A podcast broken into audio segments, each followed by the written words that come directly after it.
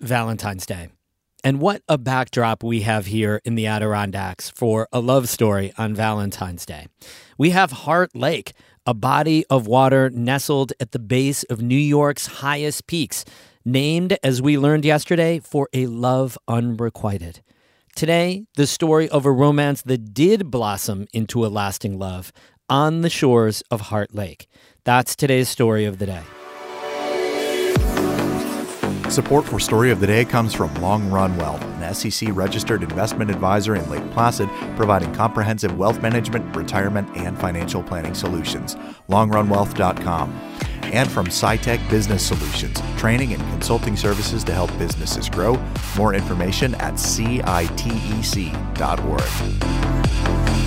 Hey, I'm David Sommerstein. It's Wednesday, February 14th. Happy Valentine's Day for those who celebrate, of course. First up, a Plattsburgh man is accused of threatening the local hospital. As Cara Chapman reports, the arrest yesterday may have prevented a mass shooting. Police say they got a tip that 52 year old Robert Thibodeau of Plattsburgh was armed and en route to Champlain Valley Physicians Hospital at about 9 a.m. Tuesday morning. The caller was a concerned family member who said Thibodeau was recently fired from the hospital and had allegedly made comments about going there to harm people.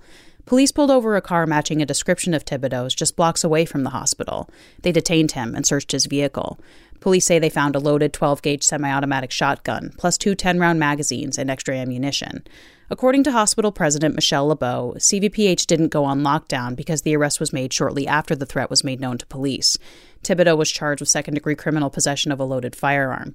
Police say they completed search warrants of his vehicle and home to seize any additional guns.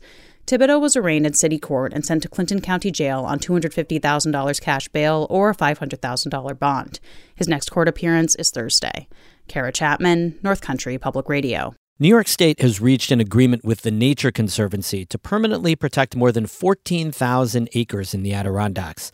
The state says the $9.3 million deal will provide new public recreational access along 10 miles of the Raquette River corridor, as well as Follensby Pond. It will also establish a first of its kind freshwater research preserve. State Department of Environmental Conservation Commissioner Basil Seggos says it's the largest addition to protected lands in the Adirondacks in more than a decade. Paddlers know this area well. Of course, the, National, the Northern Forest Canoe Trail. Uh, it will now have uh, camping sites, new camping sites along the river. Former logging roads will uh, provide easy hikes as well as other non motorized activities uh, fishing along the shoreline, hunting in new remote locations, uh, and some hunt camps that are there now will remain. The Nature Conservancy purchased the parcel in 2008. The river easement is adjacent to the DEC's 275,000 acre High Peaks Wilderness Complex.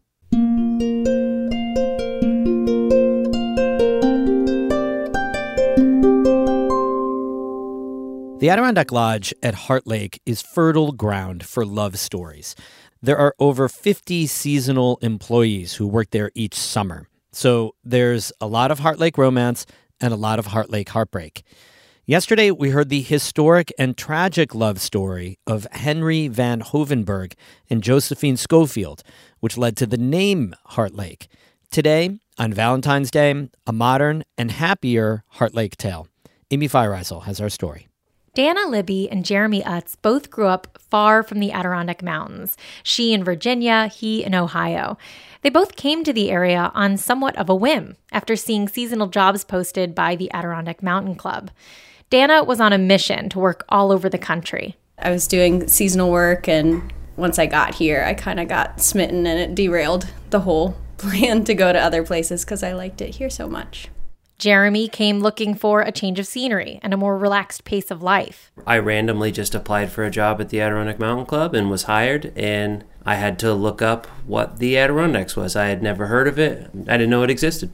In 2016, they both found themselves working at the Adirondack Loj on Heart Lake. Dana had a few seasons on lodge crew behind her. Jeremy was the lodge chef. Romance didn't blossom immediately, but a connection did and just started as really fast friends, had a lot in common, taste in music and sense of humor and wanting to get out and play in the mountains. So we were friends for a couple of years first. And with the high peaks as a backdrop, that friendship grew deeper.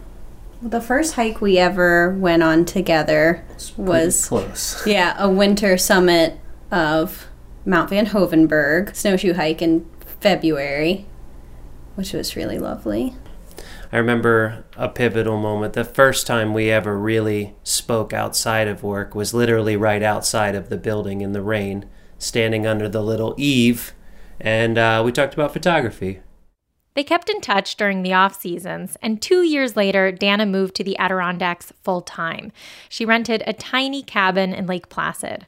And I was alone there for maybe about a week and a half before Jeremy was hanging out there a lot of the time. Jeremy was working as the property manager of the Johns Brook Lodge, and he'd come stay with her on his days off. And then it just seemed all of a sudden like he was living there too. I had this idea that I was like, I'm gonna live in this little cabin in the woods all by myself and start my new life. But you were a part of the picture pretty immediately.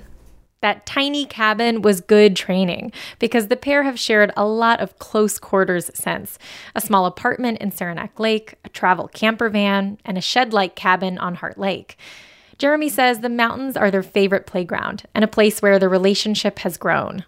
So I think a strong part of our bond comes from sharing really intense, beautiful, scary um, moments together in the mountains. To have a a partner in the mountains that you trust with your life is similar to having a partner at home that you trust with your life. They got engaged in 2020 in the early months of the coronavirus pandemic. Dana proposed after a short hike to Copperas Pond in the Wilmington Notch for Jeremy's birthday. We were out there for a little while and I was stalling. And Jeremy was like, Oh, we should probably go. And I was like, Well, wait. And I pulled out a ring and I just kind of was holding it and not saying anything. And you're like, well, that's pretty. What's that for? And I was like, oh, do you, do you want to marry me? and he said, yeah. I was very surprised. I really liked the ring, but I was really surprised. I was not expecting it. He was so surprised because he had been in the process of buying a ring to propose to Dana. It was easy for me because I already had the ring picked out afterwards to just go ahead and order it. Four years later, the pair is still engaged.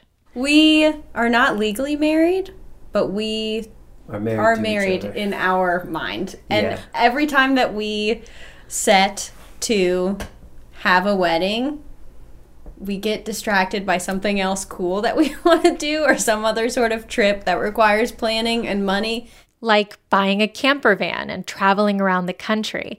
And when they got back, they moved into the shed on Heart Lake and they had an aha moment. Having all of our belongings in this little space, I remember that being the moment when we realized that we had gone on all these adventures across the country and seen all these amazing things and realized that like we wanted to be here. Being like, wow, Utah's amazing, New Mexico's amazing, but also just really wanting to come home and not feeling like we could find this anywhere else. Like the Adirondacks are just super special, and even all the cool places, this is still the coolest. So, again, instead of planning a wedding, they put a down payment down on a house in Saranac Lake, which they moved into a few months ago. They're both working for the Adirondack Mountain Club again, helping new visitors to find their love for these mountains. And they say the wedding will come. Spring. Spring. I think spring. Maybe in the backyard. Spring in the backyard. Amy Feiereisel, North Country Public Radio. This love story was suggested by Tom Duffy through NCPR's Texting Club. In fact, all the love stories we've been airing the last week come from your suggestions at the Texting Club. So join the club.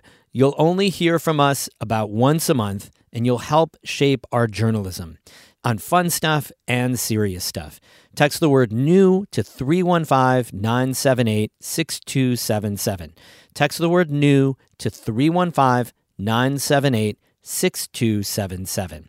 Music today by Lost in Beijing and Martha Gallagher, both of very romantic Keene. I'm David Sommerstein, North Country Public Radio.